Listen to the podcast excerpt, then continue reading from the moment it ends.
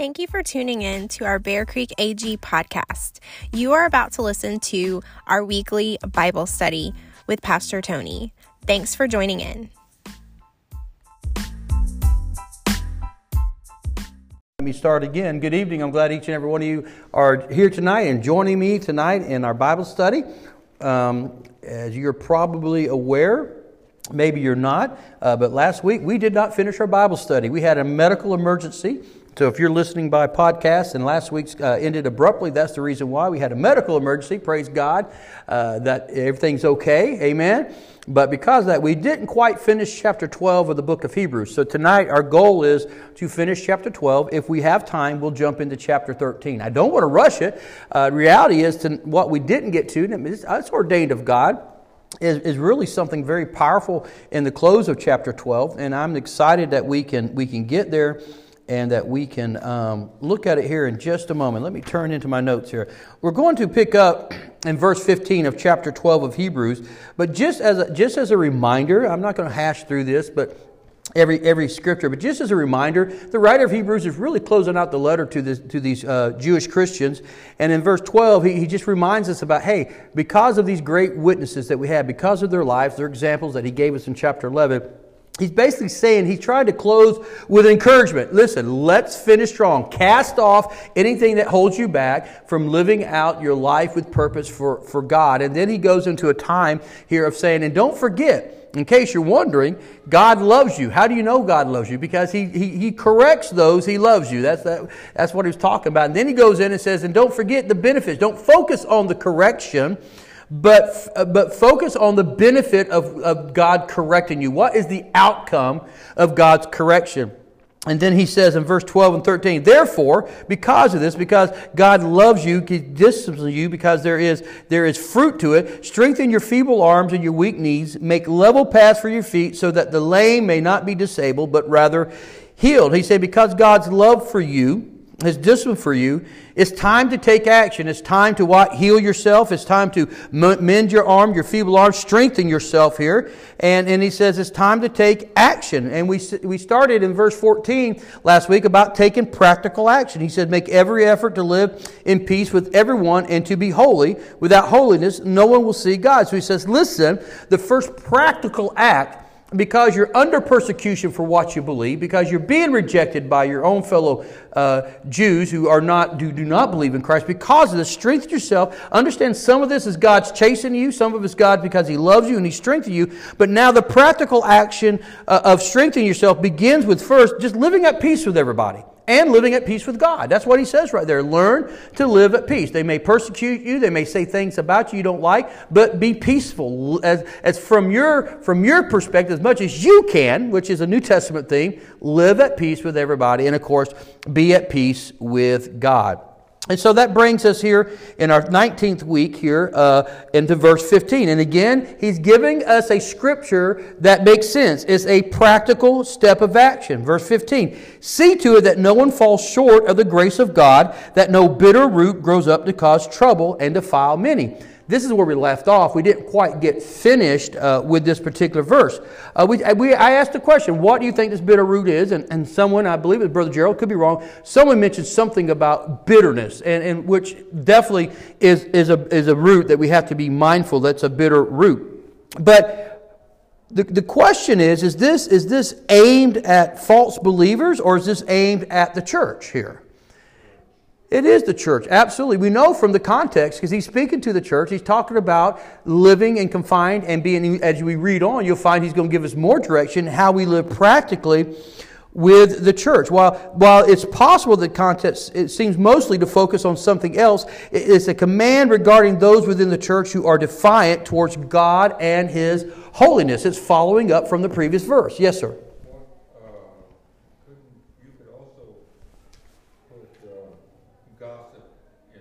Absolutely. I think that would be because nearly always gossip is not positive.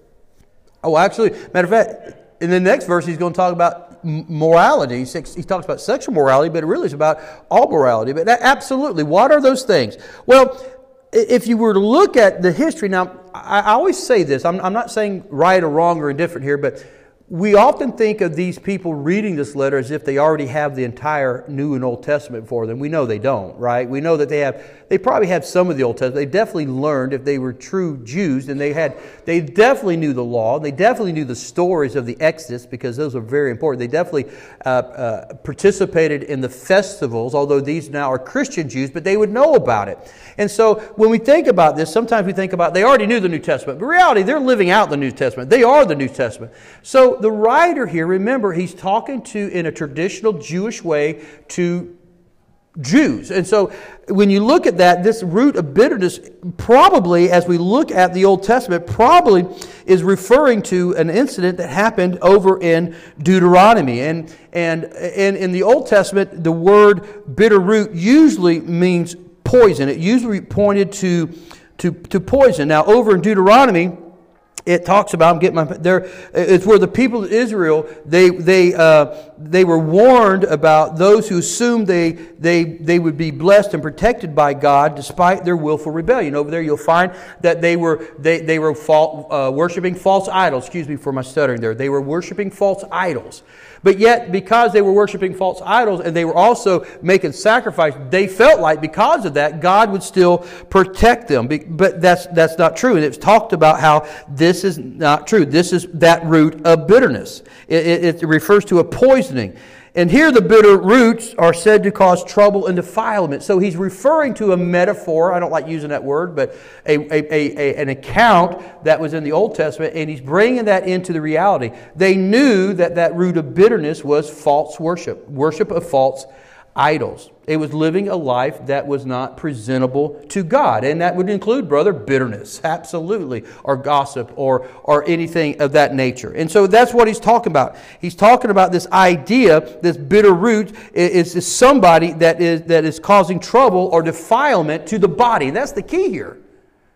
The key to it is, he's saying, listen, if you go back and read it, he says, see to it that no one falls. We're talking about within the body of Christ, falls short of the grace of God, and that no bitter root grows up to cause trouble and defile many. And so this is what he's dealing with.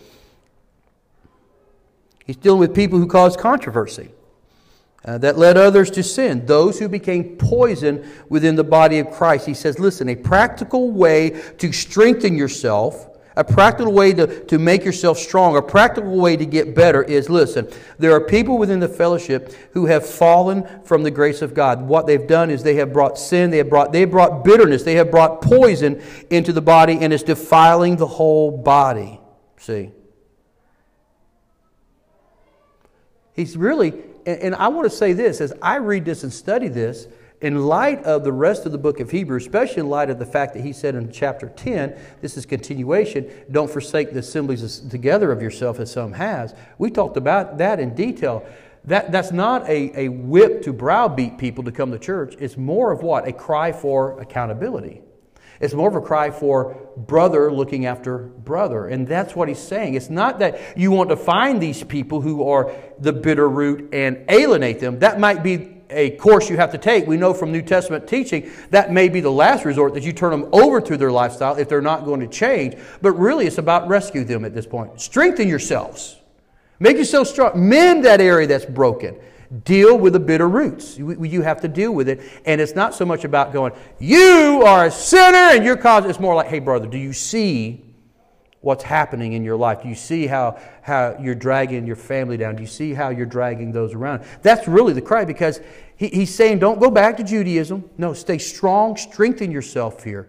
Work together. Be a strong body, because why? We need each other. That's what we have to understand. And he's saying we need each other in this. Any questions, any comments to that? I know I just spewed. I didn't mean to, but sometimes I get excited about it. See?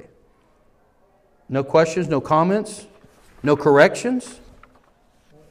Pastor, the Lord has put on my heart in that area that I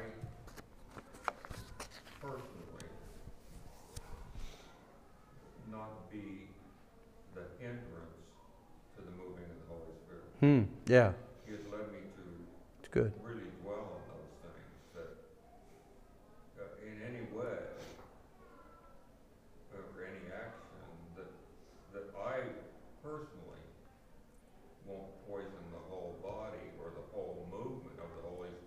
Right. And so I don't want to be that stumbling block, as we call it in the old days. Well, that's what the New Testament calls it. It calls being a stumbling block, actually, the New Testament, yeah. To not allowing the Holy Spirit to move in other people's lives. Yeah. And it's been a real personal conviction of mine. And as long as we all take that approach, Brother Gerald, and we're erring on the side of self-evaluation, I call it self-evaluation, and making sure that you're not the hindrance or the holdback, the body's going to be healthier, see, absolutely. But there are some people who do not realize they're being a hindrance. They don't realize that they're a bitter root. They don't necessarily, and I know some people are troublemakers, so I get that, but I'm talking about those who genuinely, maybe they're new believers, maybe they're not so new, but yet they have been told, I'm going to deal a little bit of this Sunday morning. They've been not told a lie, but yeah, told a lie or led to live a lie that this is okay and that's okay. And reality is we're only as strong as the weakest link of the member of our body, right? Right? Every member of the body is important. True? So there's no one part any more important than the other part. If one person hurts, we all hurt. If one part's sick, we're all sick. And so I see it that this is where it falls within the line. And maybe I'm looking at it from my own viewpoint. I don't mean to. I don't think I'm taking it. I see this as really as accountability. I really see this as, hey, you are your brother's keeper. If everybody just ignores the elephant in the room, the elephant stays in the room. But you know, Brother Bill, if you are living in sin, either willfully or unknowingly, you need to know, right? I mean, if I really love you and care about you, it's not that I'm going to come and chastise you or browbeat you or condemn you. It's more out of love, so that what? Our relationship, the body, can be whole. And so he's saying, take action here. This is how you become healthy. This is how you bind up. This is how you get your path straight. Read that verse again. Within that context, he's saying, this is how you do it. Chastisement. God uses other people to bring chastisement or correction, right? I mean, God definitely through His Word, right? But if you read something and you keep living contrary to it, something's not connecting. Either there's a lack of understanding or what have you, or there's scales for understanding there. That's where God then uses people, and God chose the body. Am I right? Now, I know some people don't like to be corrected, right? I mean, we really don't. And some people, when they are corrected, They get offended, and I get it. But if it's done in love, out of genuine love, isn't that the way we're supposed to function? I guess is what my point is. Whether we do or not, is that not the way God designed the body of Christ to function? That we're self-caring, that we take care of each other? Am I wrong? Am I off here? I mean, I know nobody wants to be chastised, but what did he just say about it? Look at the benefit of it. Don't look at the process. Yes, it's going to hurt. But what's the benefit of it? You're going to be better. I think, and I use this analogy a lot, I think sometimes as Christians today, we're like the frog who the water was slowly turned up. And before you know it, you're cooked because of, and I use the word complacency, but maybe it's not complacency. Maybe that's not the best word to use, but just because, you know, you how do you want to say it? You put one straw on a horse's back, no problem. But you start putting bales of hay or straw on it, it becomes weight after a while. And that's the way it is with sin. That's the way it is with neglect in our spiritual walk. And I think as believers today, we have become very comfortable with where we are in the Lord. I'm saved. That's all I want. And we don't want to take that next step to intimacy, growth, and maturity in the Lord. See?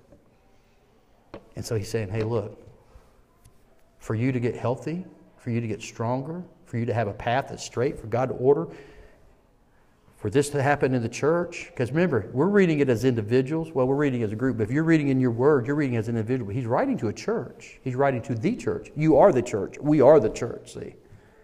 And so with it, we have to grasp that. He goes on. He says, take action. Verse 16, see that no one is sexually immoral. See that no one, no one who? He's talking to the body of Christ here. Ms. Marilyn? I think any of us would like to go up to somebody and tell them what they're doing wrong. That just to me is just something I don't do. And a lot of, which I should probably.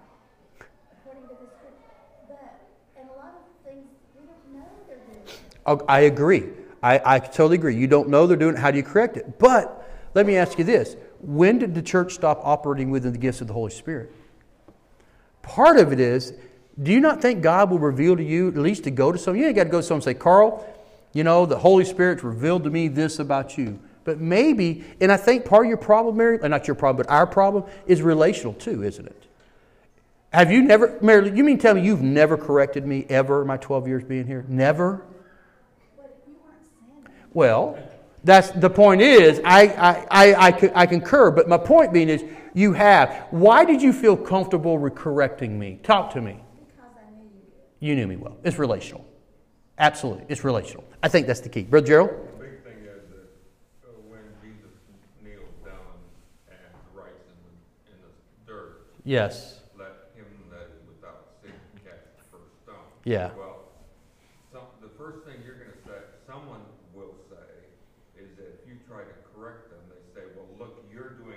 that's right.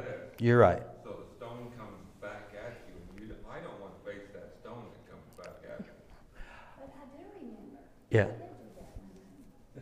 I won't tell you who, but I did. Yeah.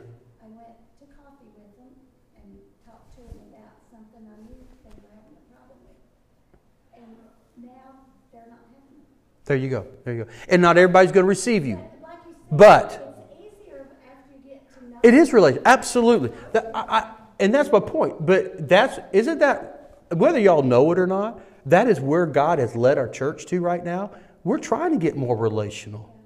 We are. Because why? We only can be as strong as the relationships that we have with people who are going to be honest with us.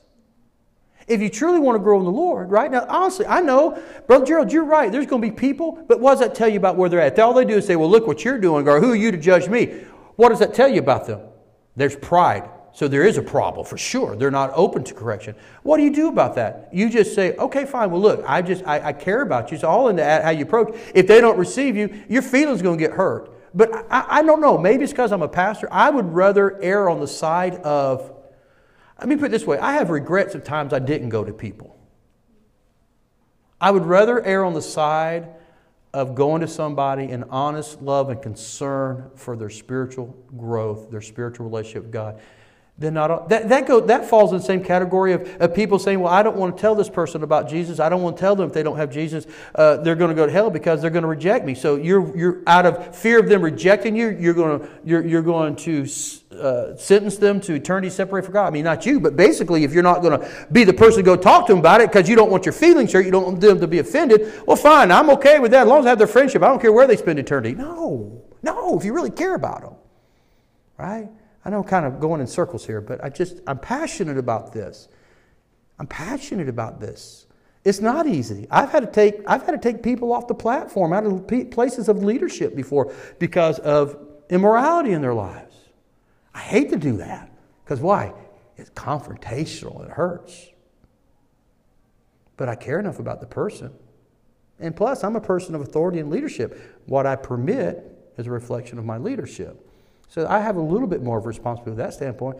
But I've gone to people who weren't in leadership and said, look, I know this about your life. You have to know it's not right. Well, God understands. God understands what you're doing is wrong. And that person no longer comes to our church. But they heard the truth in love. In love.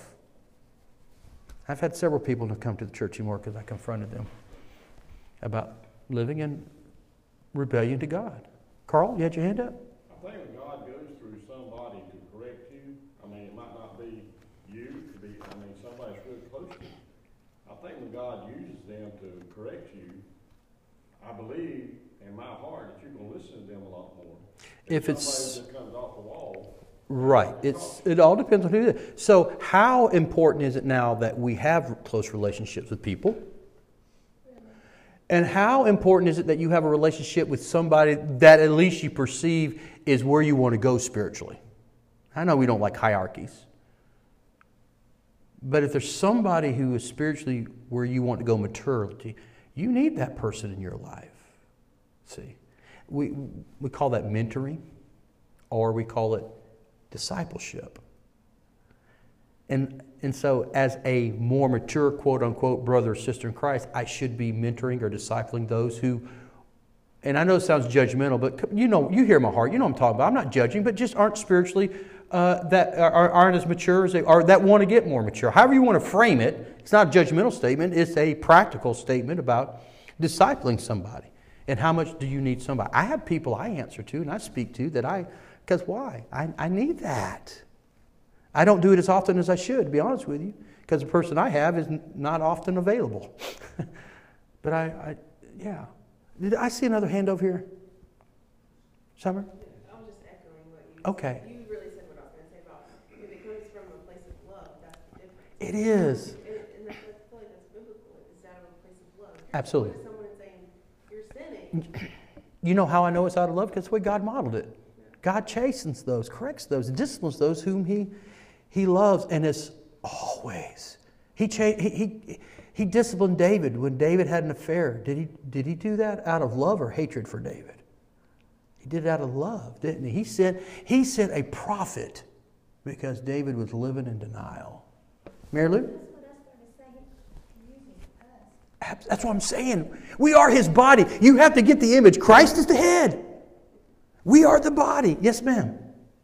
Sometimes people don't realize that they have these sins in their life. They were raised that way. Their family was absolutely. That. You know, I have a friend that wouldn't talk to another friend because she said she's manipulative. She didn't know she was manipulative. Right. But she did that with everybody, and somebody, if they didn't tell her, she'd never know. Right. And yes. So it helps a person to know, I didn't realize I was doing that. Absolutely. It takes relationships. It really does. And then people who love, who have love for one another and have love for God. Okay? So we must get right in regard to our moral conduct, or is godless, or is godless, continue in verse 16, or is godless like Esau, who for a single meal sold his inheritance rights as the oldest son. You know, I just wrote a side note, not to really belabor this, but many Christians today sell a birthright of intimacy with God as cheaply as Esau sold his birthright. See? Whoa. Yeah. Yeah. Verse 17, afterwards, as you know, when he wanted to inherit this blessing, he was rejected. Even though he sought the blessing with tears, he could not change what he had done. All right, now, this doesn't speak that there's no salvation. This is talking about that he couldn't change. There's times that you can't change what you've done, but you can definitely face what you've done. And eventually Esau does, doesn't he? He does. Later on, he does go to his brother. Remember, Jacob was scared, but he made peace with Jacob. And they lived in peace together. But he never did get the birthright. Sometimes when we do things, we don't necessarily lose our relationship with God, but we definitely lose some of the blessings and the benefits of God, don't we? See? Verse 18. I'm going to camp here for just a moment. I think I brought some notes in. If not, I'll make sure I get them before I leave. Verse 18. It says, you have not come. Listen to what he's saying here. He says, you have not come to a mountain that can be touched and that is burning with fire, to darkness, gloom, and storm, to a trumpet blast, or to such a voice speaking words that those who heard it begged that no further wood would be spoken to them. Now this may not make sense to you, but just hang on. We're going to get there. Because they could not bear what was commanded. Quote, even if an animal touches the mount, it would be stoned to death. The sight was so terrifying that Moses said, I am trembling with fear. What is the writer of Hebrews describing here? Mount Sinai. When God shows up at the top of the mountain, Moses goes up there and he gets the law, and there's lightning, and there's thunder, and there's clouds. I mean, it was scary here. So he's describing what it was like when the Israelites came to Mount Sinai after the Exodus out of Egypt. It was scary to the people. So the reaction of the Israelite was understandable. What? They were terrified. They were scared. They wanted this experience to stop, not to continue. Hey, this is scary to us. We've been in bondage for 400 years. We come out through the leadership of Moses. You've done all these miraculous things. We know you're a great God. We've seen all these plagues. And now, God, you're thundering, is lightning. And this is a little terrifying here. I want you to get the picture that he's drawing here, what they saw. Okay? Even Moses was afraid. I'm exceedingly afraid and trembling. But this is what the writer of Hebrews is saying. Listen to what he's saying. This isn't where you have come. No, you're not at Mount Sinai. That's not where you're at. But you have come to Mount Zion. He's making a contrast here, see? To the city of the living God, the heavenly Jerusalem. You've come to thousands upon thousands of angels in joyful assembly. To the church of the firstborn, whose names are written in heaven. You have come to God, the judge of all, to the spirits of the righteous and made perfect. To Jesus, the mediator of a new covenant. Of a new covenant. And to the sprinkled blood that speaks a better word than the blood of Abel. This is a great picture. This is amazing. We're in a different place than the Israelites are. I want you to grasp. That's what he's saying. Remember, this is pointing back to the old covenant. He said, we're not living under the old covenant. We're living under the new covenant, right? He's closing this down. He's reminding them. Remember the beginning, he says, Jesus is greater than angels. Jesus is greater than Moses. Look at this new covenant. He is our mediator. He goes before the Father. I mean, he's wrapping it up. He says, listen, God chastises you because he loves you. Take this correction for what it is and straighten up, strengthen yourself, get your act together, get your life together, get united, get focused. He said, because why? You have come to Mount Zion. See, the law came to Sinai, but the cross was on Zion, Mount Zion. See, Sinai was associated with Egypt. Zion is associated with heaven. A few angels delivered a law to Moses on Mount Sinai, but yet Mount Zion has an innumerable. You can't count the number of angels. What God gave at Mount Sinai was mainly for Israel. What God gave on Mount Sinai is for Israel, but what God gave us on Mount Zion is for all. This is good. This is good. I mean, let this be part of your theology. Think about this, all right? Mount Zion doesn't do away with God as a judge, though. Not at all. Rather, the work of Jesus that Jesus did on Mount Zion satisfies the justice of God, bringing forth the spirits of righteousness made perfect. He's made us perfect through Christ. Mount Sinai was about an old covenant based on earning and deserving, but Mount Zion is based on a new covenant with Jesus, the mediator, based on believing and receiving. Mount Sinai was marked by fear and terror. Mount Zion is a place of love, forgiveness, and acceptance. See?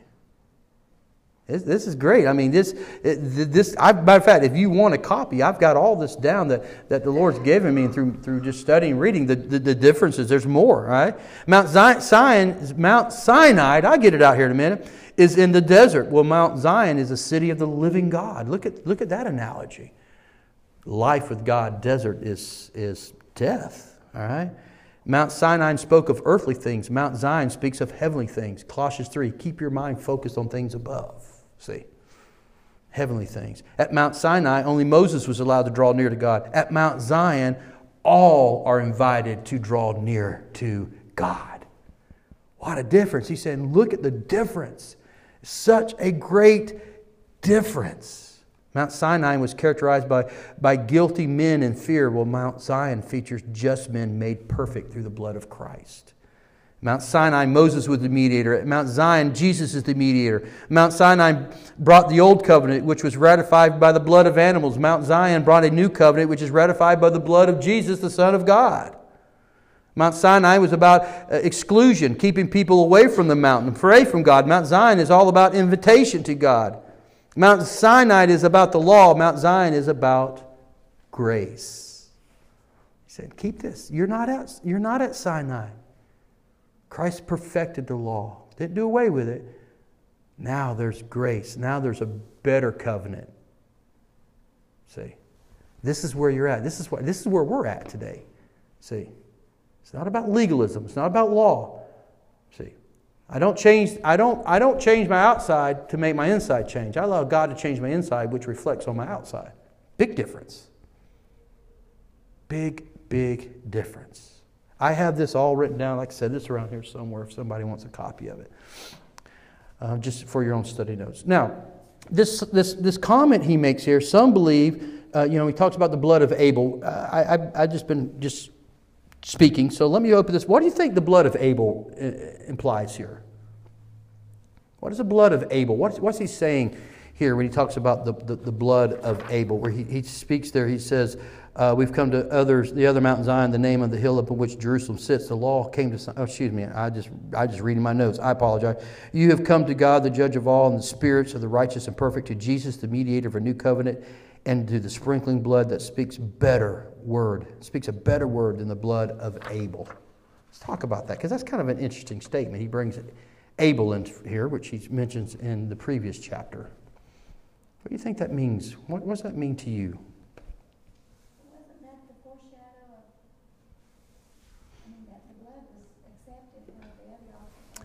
Absolutely. So many think, and I'm not saying that either one is right or wrong. I think they both apply here, and I'll show that. Many think this is talking about the blood of Abel that was shed by Cain. In other words, Abel's blood, he died. But reality, this is pointing to the sacrifice. Why? Because this is the first recorded sacrifice that we have in the Bible, was Abel's sacrifice, blood sacrifice. Absolutely. Absolutely is pointing to that. But could it also mean the blood of Abel? I mean, in a way, it literally is. I mean, the blood of Jesus is better than the blood of Abel, right? Yeah. I mean, the blood of Abel cried, justice must be satisfied, bring vengeance. But what did the blood of Jesus cry? Justice has been satisfied, bring mercy. See? Because that's what Abel and God did. God, vengeance is mine. God brought vengeance on Cain, marked him. He couldn't be killed, but he was marked. He lost the blessings of God. So even if you look at it that way, it's so true. So true. Good evening. Absolutely. So the idea of the superiority of the new covenant is repeated or implied in these statements that he made right there in those verses. It shows that Jewish Christians should not even consider going back and preferring the religion of Mount Sinai to the relationship they could have with Jesus because of Mount Zion. See? That's powerful. We don't have to live in fear of God. There is a fear in the sense that we need to respect God. Amen.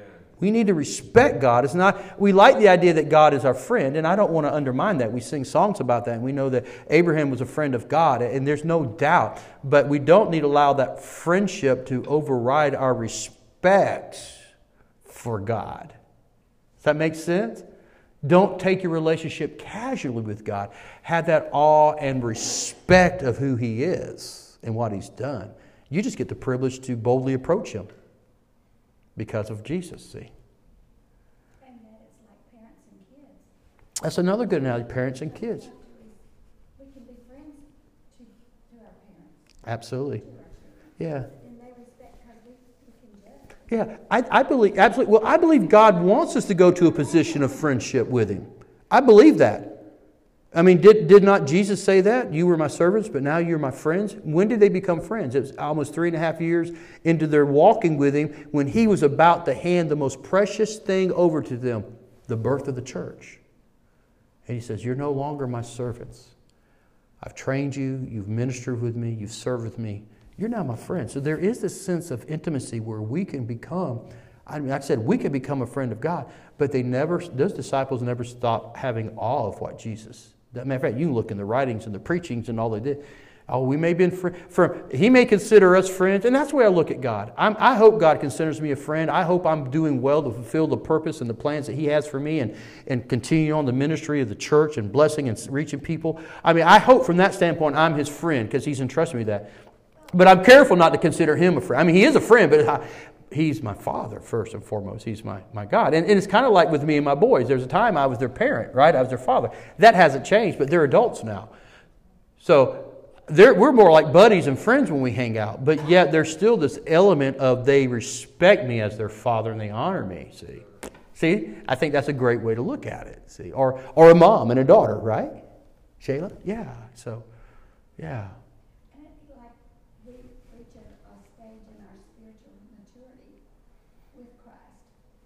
Yeah, that's what I'm saying. Absolutely. Absolutely. That's right. The disciples had matured to the point that Jesus was ready to hand off the mission of the birth of the church and the spreading of the gospel. They had matured. Absolutely. Brother Gerald, do you have your hand? The angels in heaven always react to God as holy. Absolutely. Holy. And holy. Absolutely. Every time they are mentioned, they will bow down and they say, oh, because they're talking Absolutely. And then they call him Lord. Capital, all capitals. Sometimes we actually lose the respect, as I mentioned to you before, yeah, of God, just that He is holy. Yes. He is holy. Absolutely. He is holy. We just take, sometimes I think we take God too casually. I think so too. I think so too. We've lost that aspect of awness. Yeah, I agree. I mean, I don't want to throw us all in that pot, but to a great degree, I think a lot of people. Some of that's maturity. Some of that's because we want to make God so approachable that we bring Him down to that level, and not intentionally. That's just it's an unintentional byproduct of trying to make Him approachable. But we need to remember He's still the Creator of all. He's still all powerful. He is holy, absolutely, and we need to keep that perspective. We try to bring God down to us. Yeah. So that's the wrong. We have to go up to God. Yeah. Yeah. All right. Verse 25. See to it that you do not refuse him who speaks. If they did not escape when they refused him who warned them on earth, how much less will we if we turn away from him who warns us from heaven? At that time his voice shook the earth, but now he has promised, once more I will shake not only the earth, but also the heavens. So God holds the goodness and glory of Mount Zion before us, the perfect and finished work of Jesus and the new covenant through him. If we choose to refuse this from God, we can't ignore or escape the consequences that come from rejecting the gospel. No more than them who on Mount Sinai, when they rebelled, had to face the consequences of the rebellion. Remember what happened? What did they do? Moses disappears for a while, for several, 40 days or something like that. Forgive my details. It seems like it was 40 days, but you know there's a lot of 40 days in the Bible. And so they said, well, Moses is gone, right? I guess God took him or killed him. I don't know. But, hey, Aaron, we need a God to worship. Build us a calf. Here's all the jewelry, all the gold that not all, but most of it from Egypt we brought out of Egypt. And he made them. And there was a cost to that rebellion. There was a cost to the rebellion when they were in the wilderness. For 40 years, they wandered. They did not get to enter the promised land, see? Yeah, so that we have to know there's consequences, right? And he said, what? I'm going to shake it. God shook the earth on Mount Sinai, didn't he? On Mount Sinai, God showed up, gave the booming in the garden. Did God not shake Mount Zion on the day Jesus died? There was an earthquake. And God will once again come, as you know, the mighty fireball preacher preached just a couple of weeks. God, Jesus is coming again, and when he does, all that can be shaken will be shaken. The earth will be shaken. The heavens will be shaken. The earth will be split in Jerusalem. On the Mount of Olives. Yep. Sure will. Absolutely. When he sets foot, there'll be a valley created on the Mount of Olives. Absolutely. Verse 27, the words once more indicate the removing of what can be shaken, that is, created things, so that we cannot be shaken. So what cannot be shaken, excuse me, I can read, folks, I apologize, cannot be shaken, may remain. So in other words, God shakes things to test them and then to take away the things that cannot be tested. We know all earthly things are going to be shaken and destroyed. Eventually there will be a new heaven and a new earth, okay? Therefore, since we are receiving a kingdom that cannot be shaken, this is the good news, let us be thankful and so worship God acceptably with reverence, here you go, and awe, for our God is a consuming fire. In contrast to the instability of the world around us, the kingdom of Jesus cannot be shaken. God's kingdom will not be shaken. There's nothing that can shake. Even at the death of Jesus, it wasn't shaken. It was fulfillment of what God knew had to be done. So just think about that, all right? This is our stability in an unstable world. We don't yet fully have this kingdom, do we? The kingdom of God is not fully here yet. We have some of it, but yet the rest of it come, all right? Not received all of it, but we received some of it. We have received the promise of the coming kingdom. All right? We have in principle, and we see the principle of God's kingdom at work in this world. The principles of God's kingdom are at work in this world. We have received it in power and see the life-changing, miraculous power of God at work in the world today. We have the power of the kingdom of God. We have the principles of the kingdom of God. We have the promise of the kingdom of God. We have received the provision, the protection of the kingdom of God. Am I right? He provides and He protects those who fall underneath the umbrella of His kingdom, because our King provides for us and protects us. We have received it in community, for the churches are kingdom community. So as we come together, we are actually we are the kingdom of God. We are citizens of the kingdom of God. And when we come together, we create an atmosphere of the kingdom of God, where His power shows up, where His presence shows up, where His provision shows up, where we see the promises of God being fulfilled. That's what gatherings are all about when it comes within the church. Because we receive this kingdom that is of God and from God, that cannot be shaken, let us be thankful and offer God acceptable worship. Why do we worship God? Well, we worship because we love Him. We worship Him because what? What He's done for us. What He's provided for us. Through the death and resurrection of Jesus, through the blood of Jesus, we are now citizens of the greatest kingdom to ever be created. And because we are members of that, because we're first and foremost citizens, not of the United States of America, we are first and foremost citizens of what? The kingdom of God. Everything has to become through the filter of the Word of God for you to be a part of the kingdom of God. My American rights do not override my kingdom rights. My American rights cannot jeopardize my kingdom rights. If the kingdom of God says I can do something, I can do it, regardless of what my American rights, my United States rights. If the kingdom of God says I shouldn't do something, regardless of what my rights as a citizen of the United States says I can do, I don't do it. Why? Because I'm a citizen of the kingdom of God. I fall underneath the umbrella of the kingdom of God. It is here. It's yet to come, but it's here, right? It's kind of like salvation. I'm saved. I'm being saved. One day I'll be fully saved when I stand before God. The kingdom's here. The kingdom, we're still bringing the kingdom in. May your will be done here on earth as it is in heaven. And one day His kingdom will be set up here on earth, see. Because of that, let's worship Him. We are serving the winner. It don't matter who wins in the Super Bowl. Don't matter who wins in whatever in life. Doesn't matter who wins at the White House.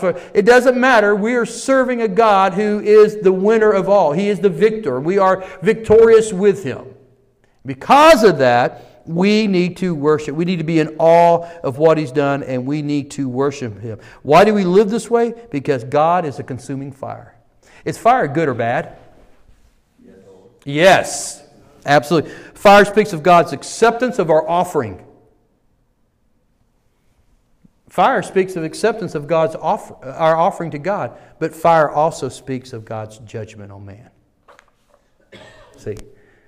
Because of who He is, and we're citizens of His kingdom, He's saying right here, worship. Worship God. Worship Him. Amen. Any questions about that? Any comments about that? None? We're good? Okay, your homework is to read chapter 13. We will finish with chapter 13 next week. We will complete it. The week after that, we will have our annual business meeting. And the week after that, I'll let you know. I'm looking at, letting you know, I've been praying about it. I'm looking at going into 1 Corinthians. Don't know. God could change my mind. I just kind of preliminarily, I'm thinking, where are we going? Where do we need to go? And I'm kind of leaning towards 1 Corinthians. The only reason why is because I've had a lot of people ask me a lot of questions lately. So I said, hey, if there's questions, let's jump into the book of 1 Corinthians and see where the Lord may take us. Amen? Amen. Well, let me pray a blessing over you. It gives us a few minutes for our small group to fellowship, so please don't feel like you had to run away. Amen.